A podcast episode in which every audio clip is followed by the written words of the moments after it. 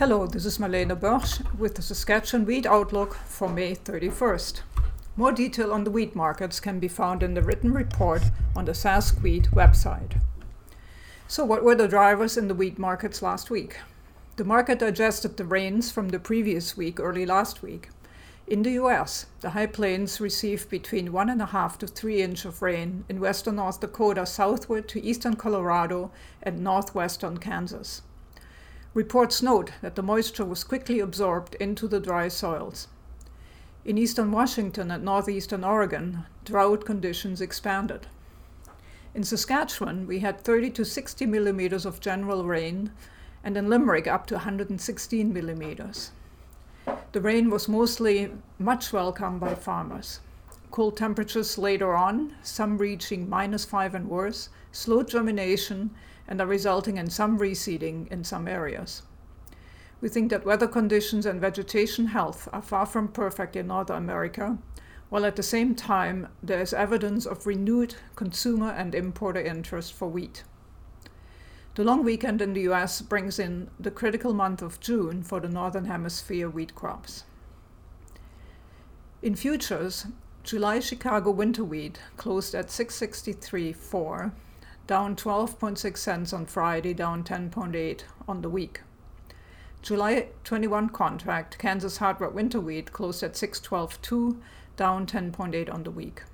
And July 21 Minneapolis hard red spring wheat closed at 727.4, up 10.2 cents on Friday and up 27 cents on the week. We should note that today, on Monday, US markets are closed due to the Memorial Day long weekend. To summarize what we consider to be the most important global wheat news over the past week, basis levels in the Gulf reacted to weather last week hard red, as hard red spring basis went up slightly as dry weather continued. However, hard red winter basis went down as moisture levels have improved.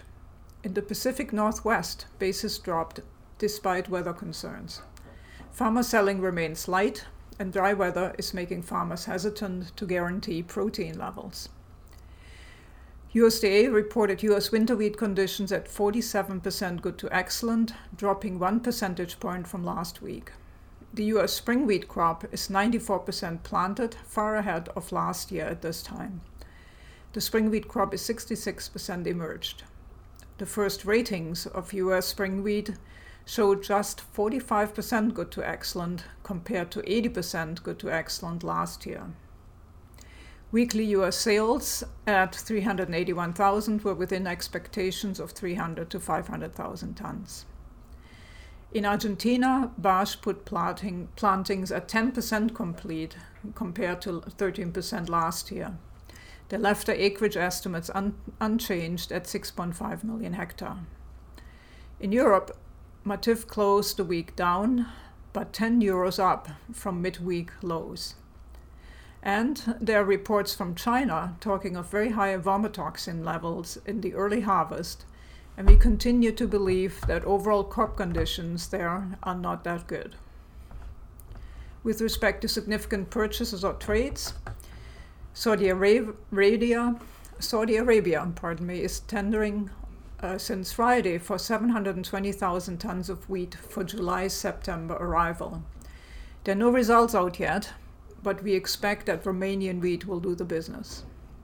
There's still no results on Algeria's durum tender. Tunisia passed on that tender, and Bangladesh is expected to return to the market for 50,000 tons of soft wheat. Japan's Ministry of Agriculture bought 125,000 tons of food quality wheat from the US and Canada in their regular weekly tender. US export sales of 30,000 tons took the season total to 944 million bushel, and new crop sales of 374,000 tons took the total to 3.95 million tons. We note that wheat remains cheaper than corn to some destinations and is decreasing the wheat balance sheet. Specifically on Canadian wheat, not much new here. Elevators are jostling prices a lot with volatility in futures. At 438,000 tons, Canadian wheat exports were excellent last week, advancing year to date exports to 16.5 million tons. That's 2.9 million tons higher than last year to date. Durum exports for week 42 uh, amounted to 122,000 tons for year to date total of 5.2 million tons compared to 4.2 million last year to date. Durum bits are back to around 9 bucks per bushel for durum, but the US seems tight old crop durum. We would not sell below nine and a quarter for last for last sales, though we should be sold out by now for the old crop. New crop sales are difficult due to quality worries. In summary for this week, overall, the long weekend in the US starts the critical month of June for the Northern Hemisphere wheat crops. Weather conditions and vegetation health are far from perfect in North America, against growing evidence of renewed consumer and importer interest. Reports from China are talking of high vomitoxin levels in the early harvest, and we think that overall crop conditions are not that good. We do not recommend additional sales at this time. This is Marlene Boersch with the Saskatchewan Wheat Market Outlook. You can find the complete report online at saskwheat.ca. Have a great week.